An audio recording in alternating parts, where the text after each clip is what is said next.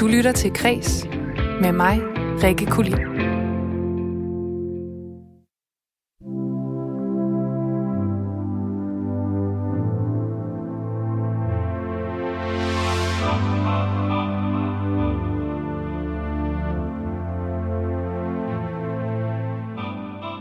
Hvem skal betale for kunsten? Er kønskvoter vejen frem til at bekæmpe den kønsmæssige skævvridning i kulturbranchen?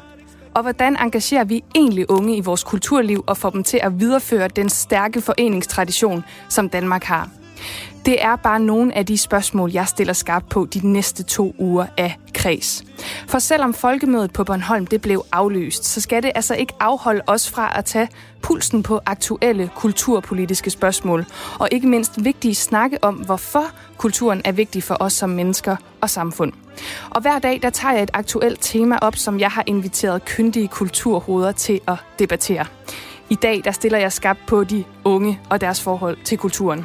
Og lige om lidt der taler jeg med en repræsentant fra Akademiet for Samfundsengagerede Unge, som er et 2-årigt forløb for unge gymnasieelever, hvor man blandt andet arbejder med at lave kulturskabende projekter. Og senere der får jeg besøg i studiet af 3 igen kulturkyndige hoveder, som skal diskutere, hvorfor det er vigtigt at inddrage unge i tilblivelsen af kulturprojekter, og hvordan vi gør det bedst muligt. Og så skal du også møde Jamila Wersi og Aida Berisha, der står bag filmkollektivet Uhørt, som er et aktivistisk kollektiv i gang med at skabe deres egen tv-serie med minoriserede karakterer af og for minoriserede mennesker i Danmark. Og er du eller har du selv været engageret i forskellige kulturbegivenheder eller tiltag som ung? Og hvordan engagerer vi egentlig de unge i den slags i dag? Der er mange spørgsmål, men jeg kunne godt tænke mig at høre fra dig, der lytter med. Du kan sende en sms til 1424. I din sms, der skriver du R4, laver et mellemrum og skriver din besked. Og så handler det jo ungdommen i dag, så jeg synes lige, vi skal høre det sidste af Alphavils Forever Young.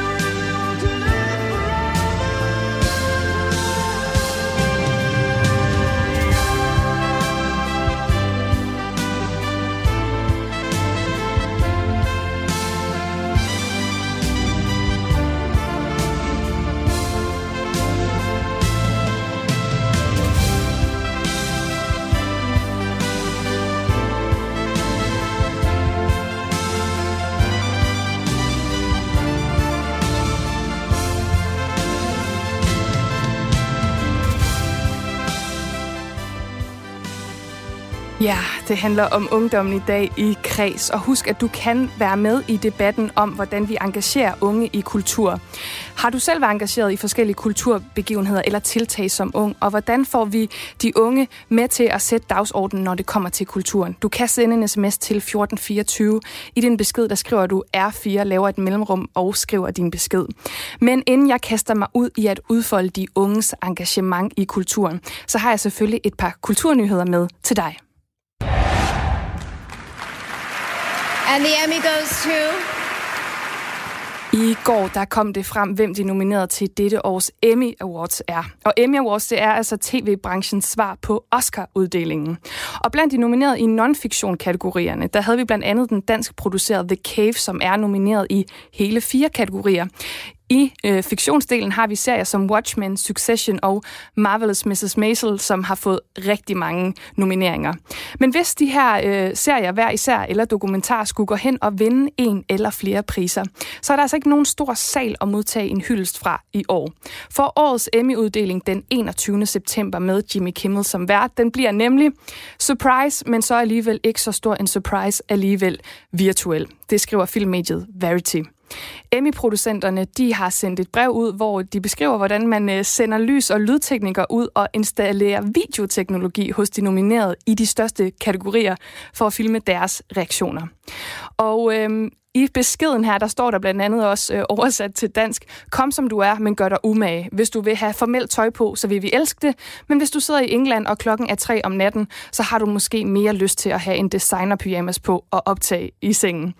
Så der er altså store krav til de kendte, uanset om de skal ud på den røde løber eller ej. Men det er selvfølgelig virtuelt som følge af coronaepidemien. Og det er endnu usikkert, om transmissionen den bliver vist live i Danmark.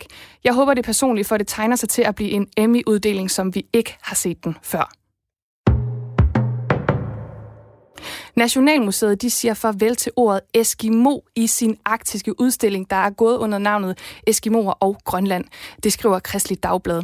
Og Martin Appel, der er museumsdirektør og seniorforsker hos Nationalmuseet, han siger til Kristeligt Dagblad, at der ingen tvivl er om, at Nationalmuseet de altså skal ændre ordet, fordi det ganske enkelt er stødende. Og inuit, det er den korrekte betegnelse, der foretrækkes af det herboende folk. Og den her udstilling på Nationalmuseet, den har stort set ikke ændret sig siden 1992. Så det at ændre den, det er også en proces, der er noget tid i undervejs, da hele samlingen og dens tilknyttede tekster, de skal ændres. Det vil altså sige, at den nuværende måde, man registrerer artefakter på, den skal opdateres, således at det stadig er muligt at finde genstanden i udstillingen, som jo tidligere har haft en anden betegnelse. Og vi har talt meget om den omdiskuterede sommerpakke her på Kreds og talt med flere kulturinstitutioner. Med sommerpakken der sørgede regeringen og Folketinget blandt andet for halverede entrébilletter på landets museer og en lang række kulturinstitutioner. Og det er altså noget, mange mennesker de har benyttet sig af over sommeren. Den her ordning den slutter den 9. august, men Museum Jung i Silkeborg de har faktisk besluttet sig for at forlænge rabatordningen for egen regning til og med den 30. august, og det oplyser de i en pressemeddelelse.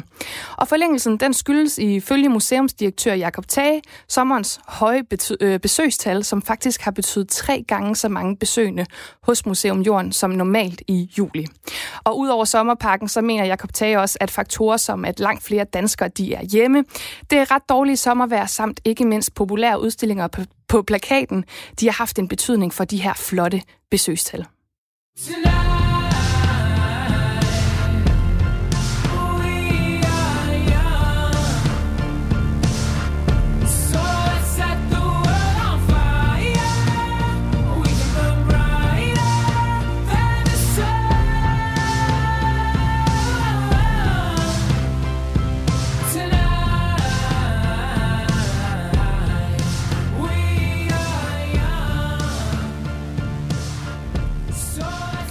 Ja, nu skal det handle om dagens tema, som er unge i kulturen. Mens nogle de går til fodbold og måske er deltager i kulturlivet på den måde, så er der andre, der vælger at tage del i kulturen på en helt anden måde ved at faktisk at gå til en slags kulturskabelse i deres fritid og så blive arrangør i en meget tidlig alder. Og det gælder blandt andet dig, Nana Amalie Kærgaard Hansen. Velkommen til Kreds. Hej. Hej. Du går jo på Akademiet for Samfundsengagerede Unge, også forkortet til ASU, som er et 2-årigt forløb, man kan deltage i, hvis man går på gymnasiet. Og det blev oprettet for 1 år siden, så du er faktisk blandt de første, der kommer igennem det. Og du meldte dig jo selv til for 1 år siden. Hvorfor? Jeg meldte mig til ASU for et år siden, da en helt perfekt projektleder, som han hedder Andreas, han kom ned på vores gymnasium og ligesom pitchede hele det her akademi for hele vores gymnasium. Og jeg synes bare, hele ideen bag det lød rigtig fedt, det her med, at man ligesom også skaber et akademi i forhold til sådan unge, der engagerer sig i samfundet, i forhold til sådan, vi har alle de her akademier for sådan, for eksempel folk, der er virkelig gode til sportsgrene. Og så hele den her idé med, at sådan at man har en idé omkring sådan, samfundsproblemer, og måske også selv har nogle løsninger på det, gør, at man så kan sådan, komme med i sådan et projekt, altså det her akademi, og så kan det ligesom hjælpe en med at udføre det. Og hele den her idé ligesom med at ligesom på egen hånd udføre noget, altså gøre en forskel i samfundet, det var sådan noget, der var sådan meget tiltalende for mig. Og det tror jeg egentlig var sådan meget derfor, jeg ligesom tænkte, at det gør jeg. Og du går jo på gymnasiet i Rønde, hvor der måske ikke er så mange andre ting at lave i sin fritid i forhold til, hvad der er mulighed for i Aarhus. Hvorfor er det fedt at kunne lave noget i sit eget område? Jeg tror, det er rigtig vigtigt, at man ligesom kigger sig rundt, hvor man befinder sig. Og det kan jeg ligesom meget hurtigt fornemme ude i vores lokalsamfund, der mangler altså noget her. Det er på en eller anden måde nemmere ude i vores samfund at komme på ting, der mangler, fordi at for eksempel inde i Aarhus er der så mange kampløb om alt muligt, der sker hele tiden. Men ude hos os, der er det rimelig meget stille, og det vil vi ligesom gerne ændre på. Og det fandt jeg egentlig ret naturligt, at ude hos os, så er det sådan, vi har så mange unge på så mange forskellige uddannelser, men vi har egentlig ikke rigtig noget med hinanden at gøre. For det første, vi er en lille by, det er et meget sjovt måde, vi som går i skole på derude, og når vi er færdige på skole, så har vi ikke rigtig andet end at tage hjem, for vi har også ret dårligt busser og sådan noget. Så enten så kan man tage til Aarhus, eller så kan man tage hjem, fordi ja, som sagt, så sker der ikke rigtig noget i Rønde. Og det var egentlig også en problemstilling, der ret sådan tiltalte mig ret hurtigt, og sådan, det kan eddermame ikke være rigtigt, at man som ung menneske er nødt til at tage helt ind til en storby for at kunne lave noget som helst med ens venner. Nej, og nu har du jo gjort noget selv, fordi når man går på Akademiet for Samfundsengagerede Unge, så skal man jo arbejde på et projekt. Og du arbejder på et kulturhus for unge i Rønde, som I kalder District X, og det gør du blandt andet sammen med Sara Testrup Nielsen. Hvorfor har I valgt det projekt? Nu vil jeg lige skynde mig ret, at det er et ungdomshus, ikke et kulturhus. Men ja, det har vi valgt at gøre, fordi at, ja, som vi ser alle de her problemstillinger. Og så er sådan hele den her idé med, at man kan skabe et eller andet forum, altså et ungdomshus, til en masse unge mennesker, hvor de ligesom kommer og være, og ligesom slippe væk fra alle de der, alt det stress og alt det sådan pres, man har, når man som ung menneske går på eksempel gymnasiet. Så et eller andet frirum for det sted, og et eller andet sted, hvor du ikke rigtig behøves. For eksempel, når man kommer herind, har man også sådan, du kan nærmest ikke lave noget uden at bruge penge. Så også sådan have et frirum, hvor du egentlig, du hører ikke, du bruger nogle penge, og du kan være sammen med dine venner, som man ligesom er, og man kan ligesom bare sætte sig ned og få sådan, trække luft ind, og ligesom også nyde den by, man faktisk befinder sig i, i stedet for at skulle hele tiden flygte fra den. Det tror jeg rimelig hurtigt tiltaler os, og så gøre noget for vores sådan, for vores egne venner og vores egne klassekammerater. Det der med at skabe noget for andre mennesker, det synes vi er så super fedt.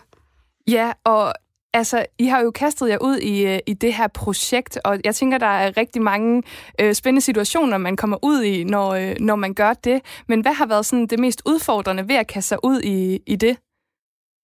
Jeg tror meget, det er sådan det med, at det hele er sådan en form for voksenverden. Det, altså, der er rigtig, rigtig mange ting, man slet ikke er klar over, man er nødt til ligesom, at gøre som sådan ung menneske, når du starter sådan et projekt heroppe. Der er rigtig mange kedelige processer, så skal man ind og registrere alt muligt, og man skal søge om tilladelser inden for staten, og man skal få sat CVR-nummer og alt muligt, som godt kan virke virkelig uoverskueligt, især hvis du ikke har nogen idé om, hvordan man gør det. At sådan hele den der voksenverden, man ligesom skal prøve ligesom at finde vej ind i, kan godt være rigtig svært for et ungt menneske. Og det er jo sådan noget, som sådan, akademiet kan hjælpe os med, er ligesom at gøre det sådan lidt mere velkommen for vores generation, ligesom at starte noget op så tidligt, som vi så gør det nu her. Og jeg er også lidt nysgerrig på, hvordan folk så har taget imod projektet. Altså, hvordan har din familie og dine venner reageret på det? Jeg tror, sådan mange bliver meget forbavset, når man siger, at man er ligesom gået i gang med sådan noget, fordi det er virkelig en stor mundfuld at gå i gang med i vores alder. Vi har jo også rigtig mange ting ved siden af. Men jeg tror, det vigtige det er, at det ligesom, man bare holder hovedet koldt, og sådan, man har jo alt den støtte, man ligesom har for sine venner og sin familie, for de støtter en op, og de synes, det man laver er fedt, og især når det sådan, når de også selv kan mærke problemet, så går de også sådan selv ind og deltager i projektet, og så får man ligesom også skabt et helt sådan engagement i hele det sådan eget lokalområde, man ligesom går i, og det er en mega fed fornemmelse. Men det kan godt være, man kan godt mødes med meget skeptisk også ude i sådan et lokalområde, hvor der måske er nogle lokalpolitikere eller sådan noget, der får lidt et chok over, at man lige pludselig kommer og forlanger alt muligt fra dem lige pludselig, at vi unge behøves også at have et sted, og det kan godt være lidt mundfuld, og så synes jeg også tit, at det er sådan, man møder rigtig mange fordomme som unge mennesker, når man ligesom går ind engageret i noget, og egentlig har den rigtige sådan, tankegang til det, at det tit, at man bliver mødt med rigtig mange negative synspunkter for det, man egentlig prøver at lave. Ja, og hvilke fordomme og hvilken skepsis er det så, I er blevet mødt med i forhold til projektet?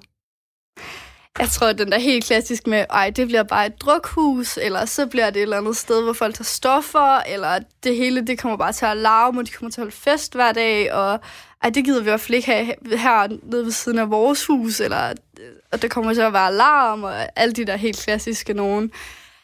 Og at det synes jeg bare er sådan meget hurtigt at smide et godt projekt i gulvet, fordi ja, det kan selvfølgelig godt ende sådan, men det kan også ende totalt modsat og have den mest positive effekt på et lokalsamfund som overhovedet muligt. Og hvis du nu havde mulighed for at snakke til skeptikerne direkte nu, og ligesom, hvad kan man sige, putte deres skepsis over i skammekrogen, hvad vil du så gerne sige til dem i forhold til de fordomme, de har? Jeg synes, det er træls, at de voksne mennesker definerer, hvordan unge mennesker opfører sig. Jeg kan godt være, at der er nogle tilfælde, som viser noget, men der er også rigtig mange andre tilfælde, der viser, at det fungerer rigtig fint for andre ungdomshus i landet. Så derfor synes jeg, at det er vigtigt, at man møder os med åbne arme og hjælper til med, hvad man kan hjælpe med for at skabe et godt rum til unge, hvilket er rigtig vigtigt for at få unge får det godt bare sådan helt fysisk og psykisk, der hvor de befinder sig i et lokalområde, og ikke flygter ind til de store byer, som de også er meget bekymrede for. Og så kunne jeg godt tænke mig at slutte af med her til sidst og spørge, fordi du nævner netop det her med, at der måske sker flere ting i storbyerne, og derfor er det vigtigt at engagere sig lokalt i forhold til måske at skabe sine egne kulturtilbud eller tage imod dem, der er. Hvorfor kan du anbefale andre at lave noget lignende i deres fritid? Hvad er det, det giver dig? Altså, det giver sådan en hel... Altså, ja, jeg kan slet ikke engang beskrive følelsen. Det er sådan, altså man... Når du engagerer sig i noget, så er det jo virkelig sådan dybt ind i en selv, at du virkelig bare selv finder det, du laver, virkelig fedt. Og når det så lykkes, så er det sådan en helt sindssyg følelse, man får.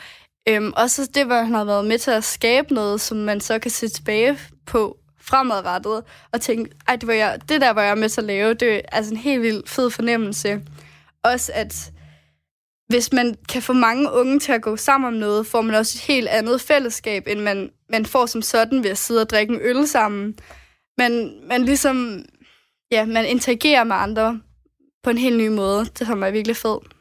Det sagde altså Nana Amalie Kærgaard Hansen, som er en del af ASU, Akademiet for Samfundsengagerede Unge, som altså står for Ungdomshuset District X. Tak fordi du var med. Selv tak. Og senere i programmet, der taler jeg med nogle af folkene, der står bag ASU, men også med andre med erfaringer i at inddrage unge i kulturprojekter, for at høre dem om, hvordan vi egentlig gør det muligt for flere unge at engagere sig i kulturen. Du lytter til Kreds med mig, Rikke Kulin.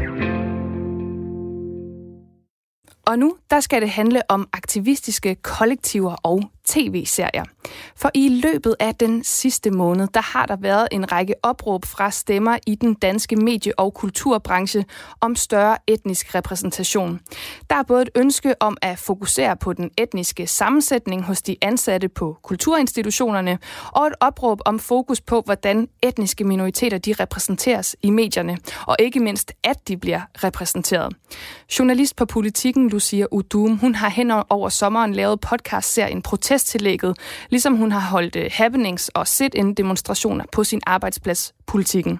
Skuespiller Marie Lidi Nukuuda, hun var for et par uger siden på forsiden af Jyllandsposten og fortalte om den strukturelle racisme, som hun oplever som sort skuespillerinde i Danmark.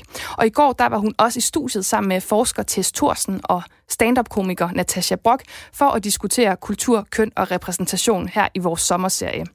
Men hvis medierne de ikke vil være med til at ændre status quo, så må man jo gøre det selv. Og den 11. juni, der stødte jeg på Uhørt Filmkollektiv på Instagram. Det var et nyopstartet kollektiv, startet af Aida Berisha og Jamila Wersi, og de ville lave en webserie. De lavede et åbent call-out til folk, som måske havde lyst til at medvirke, og det inkluderede altså både manuskriptforfattere og skuespillere og andre, der havde erfaringer. Og de skrev, det er på tide, at vores historier som racialiserede folk bosat i Danmark kommer frem i verden. Derfor er vi i gang med at lave en serie, som følger 5 forskellige karakterer over nogle dage. Det er vigtigt for os, at de historier, der bliver fortalt, de er genkendelige og noget, man kan se sig selv i. Derfor er dette call-out en bøn til alle racialiserede folk. Om du er første, anden eller tredje generations indvandrer eller flygtning, religiøs, ikke religiøs, queer, trans osv. Er du digter eller skribent? Er du filmskaber, kunstner, musiker eller skuespiller? Har du måske slet ikke lyst til at være med til at skrive noget, men bare lyst til at dele din historie, vil vi elske at lytte og flette den ind i vores karakter. Og jeg har talt med stifterne af Uhørt, der altså har taget sagen i egen hånd. For de visse historier og karakterer, de kan relatere til, og derfor så gør de det altså selv. Uhørt Filmkollektiv består af rigtig mange mennesker, men jeg hedder Jamila Wersi. Jeg er opvokset på Bornholm. Jeg er filmskaber, og jeg er aktivist og community organizer. Jeg arbejder rigtig meget mod ghettolovgivningen og sammen med almindelig modstand, og så er vi i gang med at skabe et nyt filmprojekt, hvor vi får en masse repræsentation og nogle nye historier. Og så består det også af mig, Aida Berisha. Jeg kommer fra Falster. Jeg er kommet til Danmark som flygtning, der var 4 år fra Kosovo. Jeg arbejder freelance som fotograf, og jeg er også filmskaber og kunstner. Så vi fik ideen til at lave Uhørt, fordi vi har arbejdet sammen på en kortfilm. Og så havde jeg ideen om, at jeg gerne ville lave det til et manus, altså et featurefilm.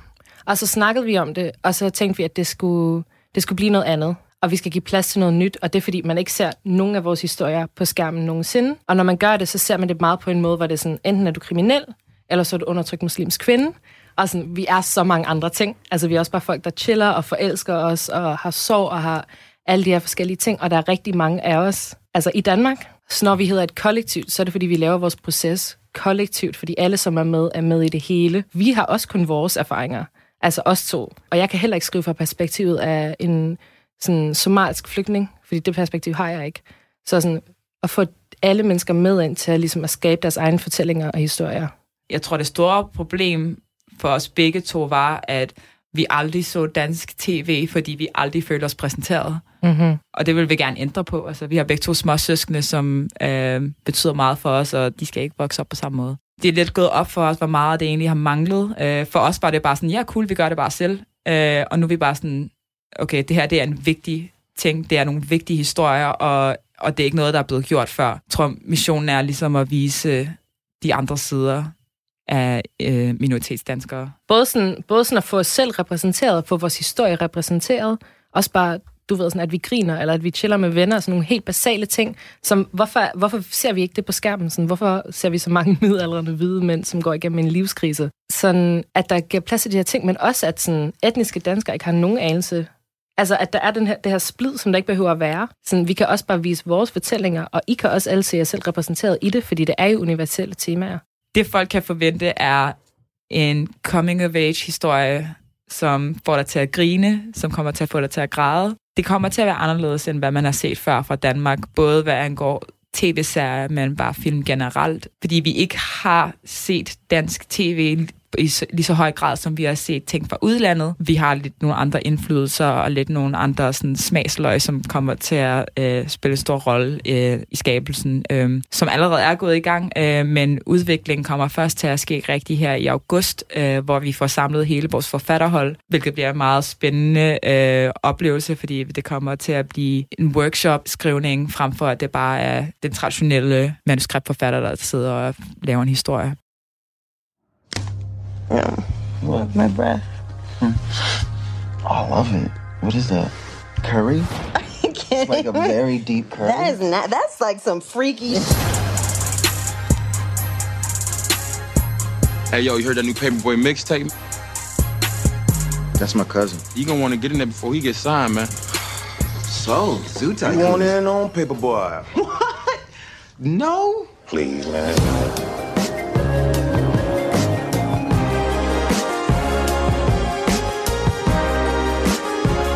If we do this right, your kids can live good. My kids can live good.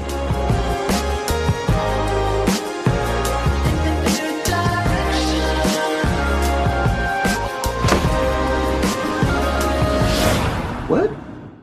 No, this is a great environment for you. Det her, det var traileren til Donald Glovers komedieserie Atlanta. Måske så kender du også Donald Glover som musikeren Childish Gambino. Og serien Atlanta, den er en af inspirationerne til den tv-serie, som Uhørt Filmkollektiv, de er i gang med at skabe. Der er et par tv-serier og også nogle film, som vi er ret meget inspireret af i forhold til sådan tv-serier med form og stil og sådan noget der, så er der nogle bestemte, som vi er meget inspireret af. I May Destroy You er en af dem, som er lige er kommet ud. Lavet af Michaela Cole. Som er hjertedødt, talentfuld, og det, hun gør rigtig godt i den serie, er, hun kan kombinere det humoristiske og det akavede med sådan det kiksede og det sådan mega tunge og følelsesladet, og det er en god blanding af alle de ting, og det er en ting, som vi rigtig gerne vil have. Altså det, ja, der kommer til at være ting, som er triste og hårde at høre, men der kommer også til at være ting, som er lette og grineren, og man kan relatere til. Og Atlanta også, ja. Af Donald Glover, som jo også er hjernedødt kreativ. Og også hvordan sådan, altså både han spiller jo også med de der forskellige følelser, at man griner, og så bliver sit grin til gråd og sådan noget. Men også det der legende med realismen, og sådan med formen, og bare eksperimentere. Jeg tror også, en ting, de begge to har til fælles, Donald Glover og Michaela Cole, er, at de sådan, begge to har været i industrien allerede, men så med de her to serier bare har skabt deres helt eget. De har skrevet og instrueret, og de er med i dem, ikke? Altså, de har vitterligt taget sagen i egen hånd for at fortælle der, en historie, og det er også inspirerende. Faktisk så kommer inspiration måske lidt fra, at vi begge to har boet i London og været kunstnere derovre, og det er meget DIY, og folk er meget åbne over for, at du kommer med ingen baggrund. Altså, jeg har heller ikke nogen uddannelse inden for film. Jeg har bare lært det selv og kastet mig ud i det. Så jeg tror, vi måske har været vant til at gøre tingene selv.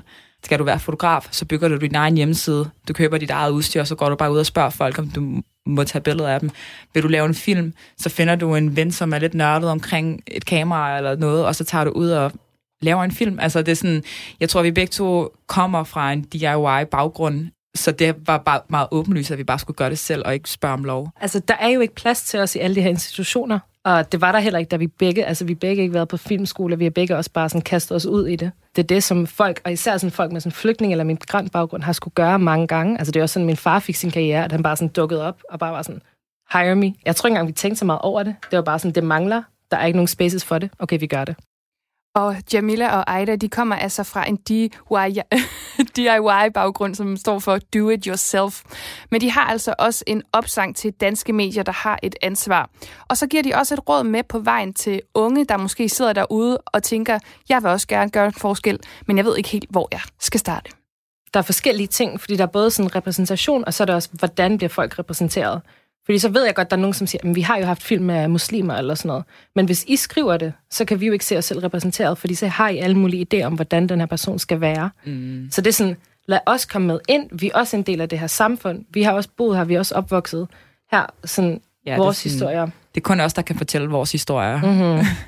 Det er så simpelt. Altså, hvordan kan vi se på vores content, som vi putter ud og gøre det sådan mere mangfoldigt eller whatever. Det behøver jeg måske ikke gøre. Måske bare give mikrofonen videre til nogen, der ved, hvad de snakker om. I har lavet så mange film om sådan muslimer, der bliver radikaliseret. Men så sætter jeg ikke spørgsmålstegn ved sådan, okay, men hvorfor føler muslimer sig nødt til at blive radikaliseret, hvis de ikke kan få de samme jobs? Hvis de ikke kan få, altså hvis de har speciel lovgivning, fordi deres adresse, sådan, hvis de skulle igennem Ellebæk-centeret, som officielt er et af Europas værste, og torturkomitéet har snakket ud omkring det. Sådan, alle de her ting hører sammen. Vi kan ikke bare sådan ignorere en del af det. Og så sige, okay, men det er fint, fordi I har hyret 5 brune mennesker. Sådan, nej. Der findes også mange flere kollektiver og sådan communities i de her forskellige steder, end man måske tror. Altså, jeg ved for eksempel, der findes noget, der hedder Maunage, der findes Diaspora of Critical Nomads, der findes Bibimbadi. Altså sådan, virkelig sådan aktivt prøve at se sådan, der findes faktisk steder, hvor vi ligesom kan støtte hinanden. Og vi er der jo også, altså, og der er jo også en grund til, at vi har modtaget så mange beskeder, at folk sådan ved, at nu når det er der, så skal man bare række ud, og bare sådan, at vi bare skal støtte hinanden op. Og det også har været noget af det fedeste ved det her. Det var, da vi startede det, så har der været virkelig mange sådan ældre og meget mere erfarne people of color, og især women of color, som har været sådan, vi vil gerne hjælpe jer, vi vil gerne støtte jer. Og det tror jeg virkelig også, man skal huske i Danmark, at den her støtte er der faktisk, og vi alle gerne vil hjælpe hinanden. Og man ikke skal føle sig alene i det, og man bare skal række ud. Ja, altså hvis du ikke ved, hvor du skal starte, så kan du skrive til os. Ja. Det kan du nemlig, og Uhørt Filmkollektiv, de samler sit forfatterhold i august for at starte med at skrive på serien, og den får tidligst premiere i 2021. Du lytter til Kreds med mig, Rikke Kulin.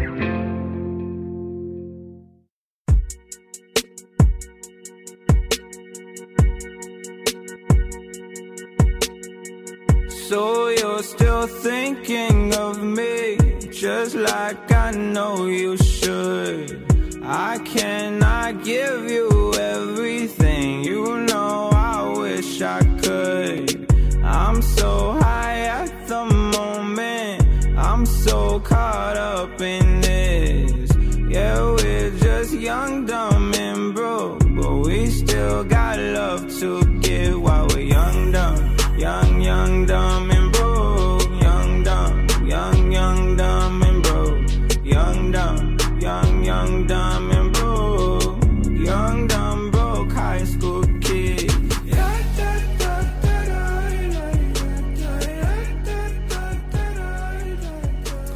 Det er absolut ikke alle unge, der er så ubrugelige, som Khalid han synger her. Det mener i hvert fald ikke mine næste gæster, som hver eneste dag beskæftiger sig med at gøre unge mennesker til kulturentreprenører.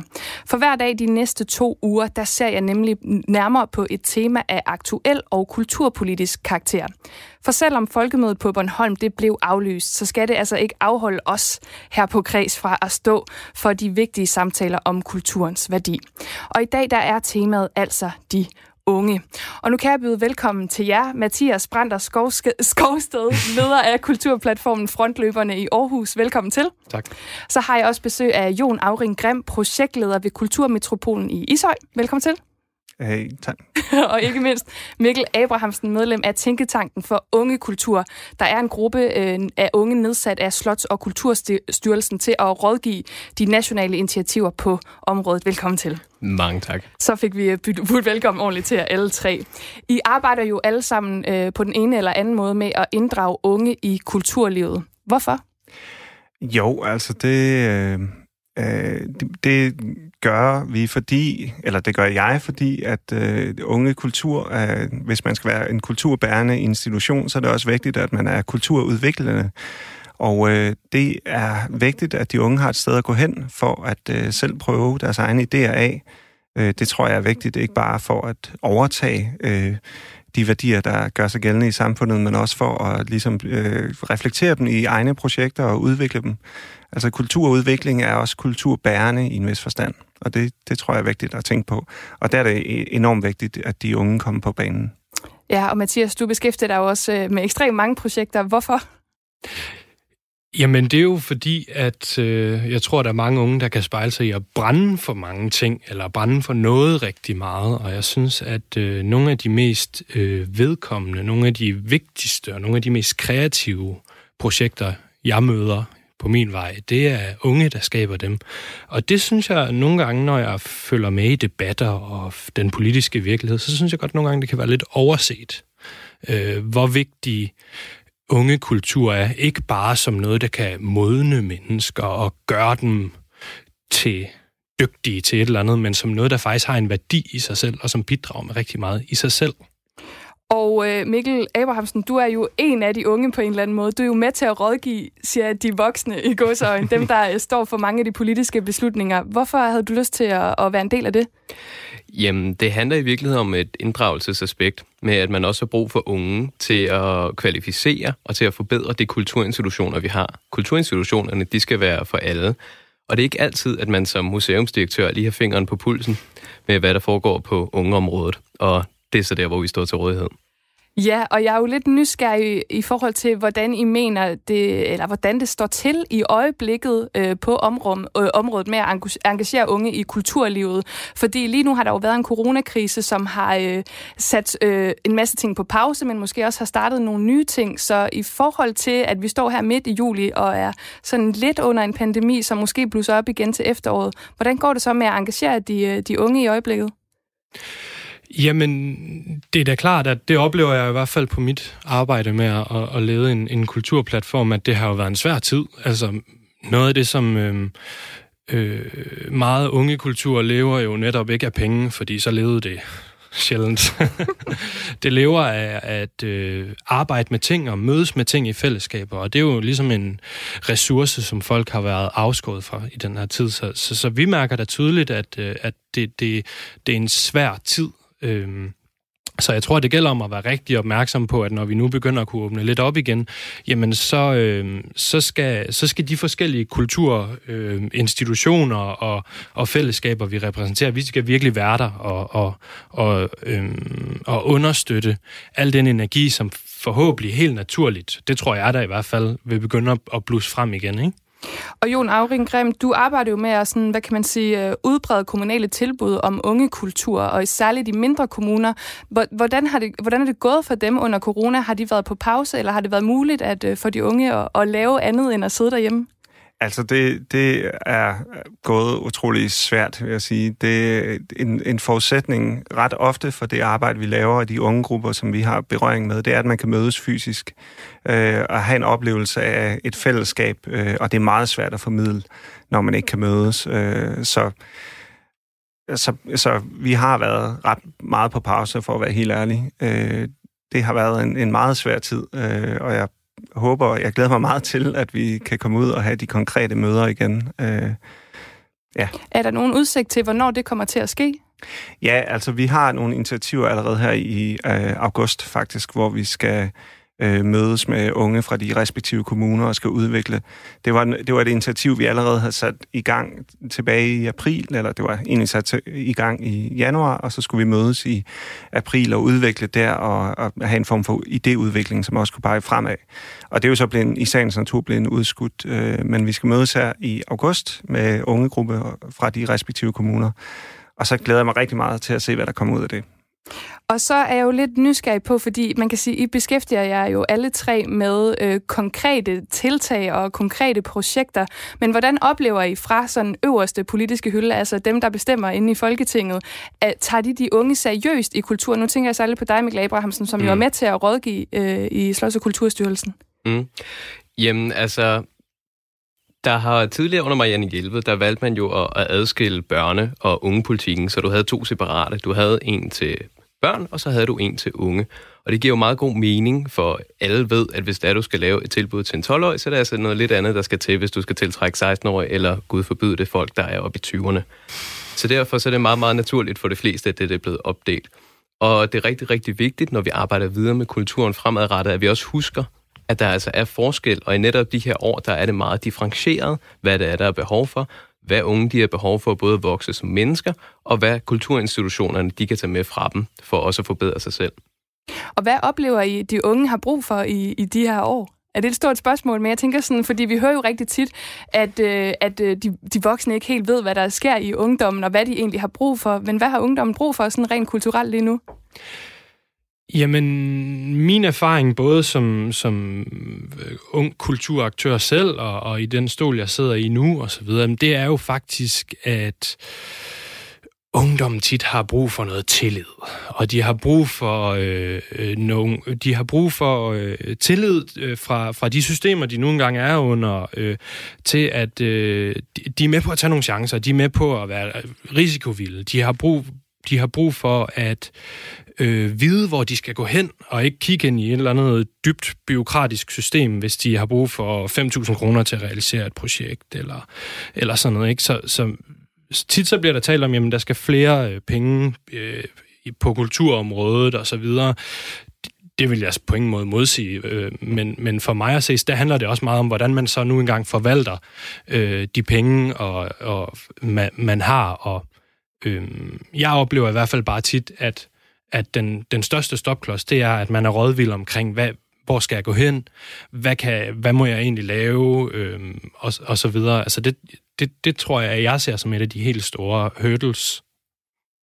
Og altså, jeg ved, at hos Frontløberne, der insisterer I på, jeg kan godt lide det her udtryk, at have ja-hatten på i forhold til de unge. Hvad indebærer ja-hatten? Jamen, jeg tror... For os, der tror jeg, sådan som jeg ser Frontløberne, personligt i hvert fald, så tror jeg lidt, vi prøver at være sådan en slags gatekeeper, mellem måske en lidt doven gatekeeper, eller i hvert fald en generøs gatekeeper imellem systemet og kommunen og de unge, Vi er en institution med en lang historie og et CV med, at vi godt kan finde ud af at lave nogle ting, så vi har sådan en naturlig tiltro fra kommunen og så videre. Så den kan vi ligesom forvalte over for de unge og sige, jamen her er der et sted, hvor vi rent faktisk kan tilbyde nogle faciliteter og noget know-how og så videre. Men det, som der er her, det er, at vi tror fuldt og helt på jeres projekter, og vi er villige til at tage skraldet, hvis det går nedenom og hjem, eller det går galt på den ene eller anden måde, ikke? Ja. Og i forhold til både det måske at få engageret de unge, men måske også, at hvad kan man sige, de voksne lytter til de unge. Hvad er så de største udfordringer, når det kommer til at sætte kulturprojekter i gang? Kommer den oppefra, eller kommer den faktisk fra at tiltrække de unge? Ja, jeg tror, den kommer forhåbentlig begge steder fra, kan man sige. Det er jo forskelligt fra kommune til kommune, er min erfaring, ikke? Altså, visse steder har man gode, etablerede ungegrupper, måske tilknyttet et ungeråd, eller en ungdomsskole, eller sådan noget, hvor at der er et rigtig driftigt ungdomsmiljø, og andre kommuner, der mangler man stadigvæk at få etableret det her rum, hvor de unge kan gå hen med deres egne projekter. Og det er klart en udfordring, fordi det som jeg arbejder med, det er jo, at det er unge, der kan gå dertil med alle mulige projekter. Altså ligesom frontløberne eksempelvis. Ikke? Altså, hvis der er nogen, der er interesseret i litteratur, jamen så kan man realisere noget litteratur her, hvis der er nogen, der er interesseret i malerkunst. Så det vil sige, det er også meget svært at give en fuldstændig klar model på, hvad er det, der skal til, og hvad er det for et rum, der skal skabes. Og der må man i høj grad bare lytte til de unge selv og de unges behov. Og så tror jeg også noget, der er vigtigt, det er, at man har mere fokus på proces end resultat. At der er noget værdifuldt i simpelthen at indgå i det kulturskabende i sig selv, som ikke nødvendigvis bare kan måles på, at vi har det her færdige resultat, eller det kan måles og vejes. Det er sgu sjældent, sådan kultur fungerer. Og Mikkel Abrahamsen, du er jo medlem af Tænketanken for Unge Kultur. Jeg tænker også i det job, eller i den praksis, der er der også rigtig meget fokus på selve processen. Mm. Hvilke udfordringer oplever I den proces? Altså i forhold til det arbejde, vi laver? Ja, og i forhold også til den her måde at få engageret de unge på. Mm. Altså er det modstand fra Kulturstyrelsen, Slots- og Kulturstyrelsens side, eller kommer den fra de unge? Det er i hvert fald ikke fra Slots- og Kulturstyrelsens side. men jeg tror, at nogle af de problemer, vi løber ind i, de ligger lidt begge steder. Altså, hvis vi starter med det unge, de ligesom vokser op med at få med hjemmefra, der hvis de engagerer sig for eksempelvis i deres elevråd, så har de en masse idéer. Altså, den kreativitet og alle de idéer, som du finder i et elevråd, den er jo fuldstændig sindssyg. Men så bliver man mødt med et nej, og man bliver mødt med et til nej. Kan vi farve den væk, lilla? Nej, det kan vi heller ikke, fordi skolen skal se sådan her ud. Du bliver mødt med så mange nejer, at når du så kommer ud af folkeskolen, så må du opdrage med, at jeg kan ikke ændre det samfund, jeg er en del af. Så unge, de tror heller ikke, de kan være med til at ændre de kulturinstitutioner, som de indgår i. De tror ikke, at de kan bidrage på en interessant eller en spændende måde til både deres lokalsamfund, men også kulturinstitutionerne. Og det er det, som vi har brug for at vende. Det er det, vi har brug for, at kulturinstitutionerne er med til at sige, prøv at høre her, vi åbner armen, vi er klar til at tage skraldet, netop som der også bliver sagt. Hvis det her det går galt, vi er klar til at tage en chance og så prøve noget nyt af. Så at de unge, de netop kan få blod på tanden endnu en gang på og tro på, at de kan ændre den verden, som de er en del af. Men det her med at starte med at tro på, eller hvad kan man sige, tværtimod ikke at tro på, at man kan være med til at ændre hvad kan man sige, status quo, hvordan får vi så vendt den konkret i forhold til, at man ligesom vokser op med en tro på, at man selv kan være med til at skabe projekter, og selv være med til at gøre noget rent kulturelt? Ja, Mikkel Abrahamsen? Jamen altså, man har jo haft sådan nogle projektmagerforløb rundt omkring i Danmark, som blev støttet for nogle år tilbage, og de har jo været med til at give rigtig, rigtig mange unge værktøjer til at ændre den hverdag og de lokalsamfund, som de indgår i, og været super værdifuld i at skabe sådan en form for ungdomskulturel fødekæde, hvor at unge de får værktøjer til at kunne ændre og skabe flere projekter i deres lokalsamfund og i resten af landet, ikke? Ja.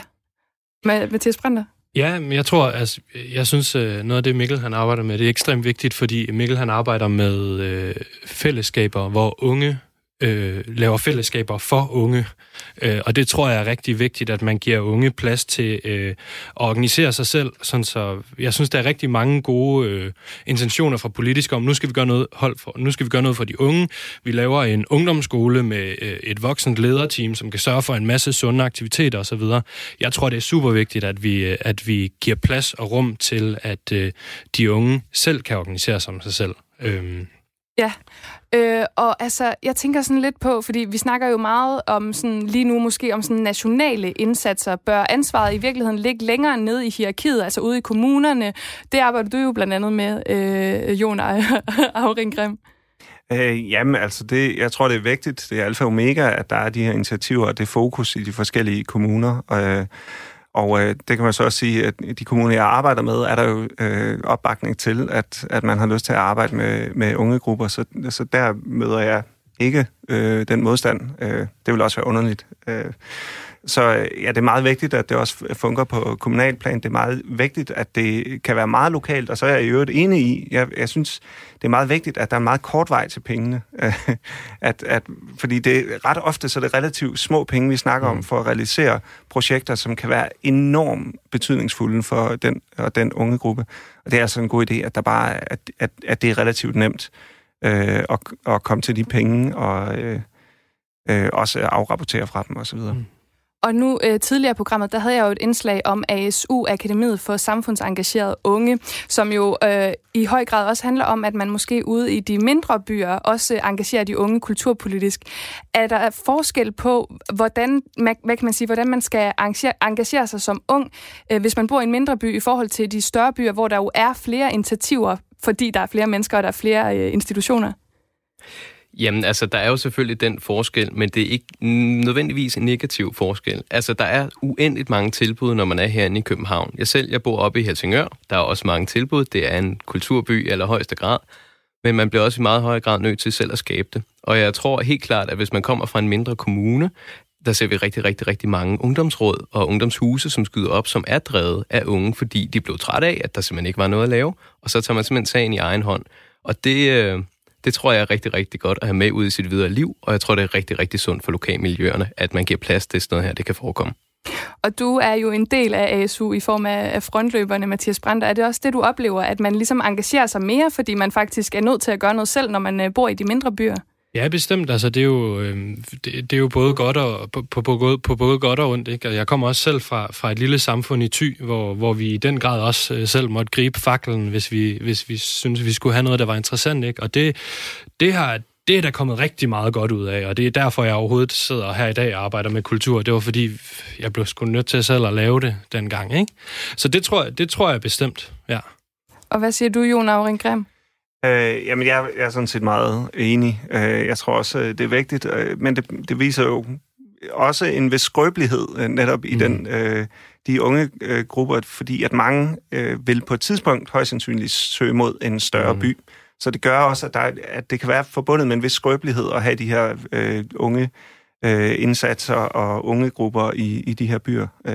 Og derfor er det også ekstremt vigtigt, at man har fokus på det, og støtter det og bakker det op. Altså. Ja, fordi at, som I netop siger, de unge har en tendens til at flytte ind til de store byer. Hvordan sikrer vi på en eller anden måde, at engagementet blandt de nye unge, så det bliver ved med at blomstre op? Er det sådan, skal det løses igen politisk med penge og puljer, eller hvordan kan vi sikre os, at når de unge de bliver ældre, jamen, så er de nye unge klar til at engagere sig rent kulturelt? Jamen, man bliver jo simpelthen nødt til at stå på så mange ben, man overhovedet kan. Altså, vi har brug for både de unge mennesker i kommunen, at de simpelthen beslutter sig for, at der skal ske noget. Men der har kommunen, og man har også fra statens side en mulighed for at skabe nogle rammer, som tillader, at det her, det kan ske. Der sker så meget, når unge de flytter ud af kommunen og ind i de større byer, men der kan kommunen nemlig være det her bindeled, som sørger for, at vi stadigvæk har det her ung-til-ung-kultur, at det fortsætter ude i kommunerne, så at unge de også får værktøjerne til fremtiden og skabe ting i lokalmiljøet. Ja, er I to andre enige i det? Ja. Ja, det har jeg meget, meget enigt på den dag. Så kunne jeg godt tænke mig, fordi det her, det har jeg gjort de andre dage, og det er altid Kulturministeriet, vi ender med at lade som om, at jeg har på linjen her. Hvis jeg nu havde kulturministeren på linjen lige nu, og I kunne få lov til at sige noget direkte til hende i forhold til at skulle engagere børn og unge i kulturen, hvad ville det politiske budskab, eller det kulturelle budskab til Joy Mogensen være i forhold til, at Kulturministeriet måske også sætter fokus på at engagere unge i kulturen? Jon Auring Grim? Ja, altså nu er vi jo et eksempel på et fokus på kulturen. Flere penge. Flere penge, ja. Ja, det må jeg indrømme. Det ved jeg faktisk ikke. Ja, det skulle jeg lige have tænkt lidt mere over, tror jeg. Hvad siger du, Mathias Brander? Jamen, jeg tror for mig, der handler det om at slippe tøjlerne. Jeg tror, at de unge har ikke brug for, at Joy Mogensen, hun underholder dem, eller skaber deres fællesskaber for dem, eller sådan noget. Altså, et af de sundeste politiske tiltag, jeg har stødt på længe i Aarhus, det var, at man lavede en lille bitte pulje, der hed PUK, som fik et ungt bevillingsudvalg, og hvor man kunne søge penge til sine projekter. Det var små kroner, det handlede om. Det var 5.000, 7.000 kroner til sådan nogle små live-arrangementer. Så kom man ind, så fortalte man om sin idé, og hvis den var god, så fik man et lille beløb, og så var der ellers ikke noget med, at man skulle afrapportere en hel masse og sådan noget. Altså, tro på dem, slip tøjlerne på de penge, der nu engang er. Det synes jeg virkelig er vigtigt. Ja, så det der med at sende byråkratiet så langt væk som muligt fra de unge, og gøre det så konkret som muligt, og så lige til at gå til i virkeligheden. Og måske bare en gang imellem også have et ungt menneske i et bevillingsudvalg. Det tror jeg også kunne være rigtig sundt. Ja, og der kan man sige, du er måske ikke i det bevillingsudvalg, Mikkel Abrahamsen, men du er derhen af. Hvad ville dit budskab være til Joy Mogensen? Jamen, hvor mange timer har jeg? Du kan få et minut lige nu, cirka. Jamen, det er at tage de unge med ind i maskinrummet, og tro på de unges idéer, og give dem den tillid, der er behov for at man kan udvikle sig sammen og lave noget super fedt. Og så husk på, at der er forskel på børn og unge, når man laver en politik, og det gør ikke noget, man laver en selvstændig unge politik. Det er nemlig fuldstændig rigtigt. Jeg vil sige tak til jer alle tre. Mathias Brander Skovsted, leder af kulturplatformen Frontløberne i Aarhus, Jon Auring Grim, projektleder ved Kulturmetropolen i København, og Mikkel Abrahamsen, medlem af Tænketanken for Unge Kultur. Og jeg er tilbage igen i morgen, hvor det handler om kultur og fællesskab. Jeg skruede lige ned for mig selv der, sådan. Og Mikkel Brander Skovsted, han er faktisk tilbage igen i studiet. Og med der er også Roger Courage Mathisen, som er talsperson for Afro-Danish Collective. Og så har jeg også Mette Kier, som er direktør for Vejle Musikteater i panelet. Og husk så, at alle de her udsendelser af Kreds, som altså handler om de her kulturdebatter, de findes også som podcast derude. Om lidt her på Radio 4, så er der Stream and Chill med William Eising og venner, det skal du blive og lytte til, og bagefter så er der selvfølgelig, eller inden da, der er der nyheder. Men inden da, så synes jeg, vi skal slutte af med et lille nummer. Og jeg har tænkt lidt over, hvad det skulle være, som på en eller anden måde kunne repræsentere ungdommen. Det ligger også lidt i navnet, det er danske Jung med Blitz Baby. Men udover at navnet Jung, det betyder ung på tysk, så synes jeg også, det er indbegrebet af ungdommen, så du skal nyde det her nummer, og så skal du altså blive hængende på Radio 4, når der er Stream and Chill og nyheder bagefter. Game.